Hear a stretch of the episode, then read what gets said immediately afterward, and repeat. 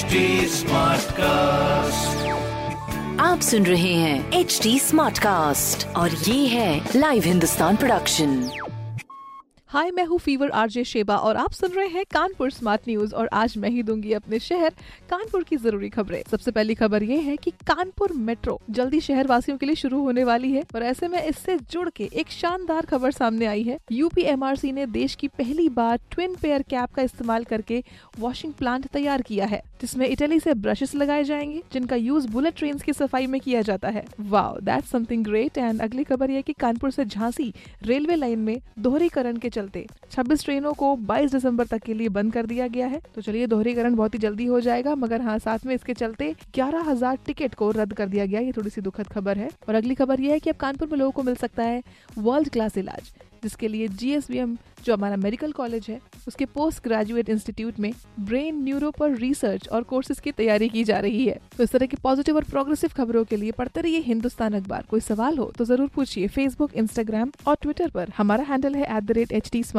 और इस तरह के पॉडकास्ट के लिए log on to W W W dot H T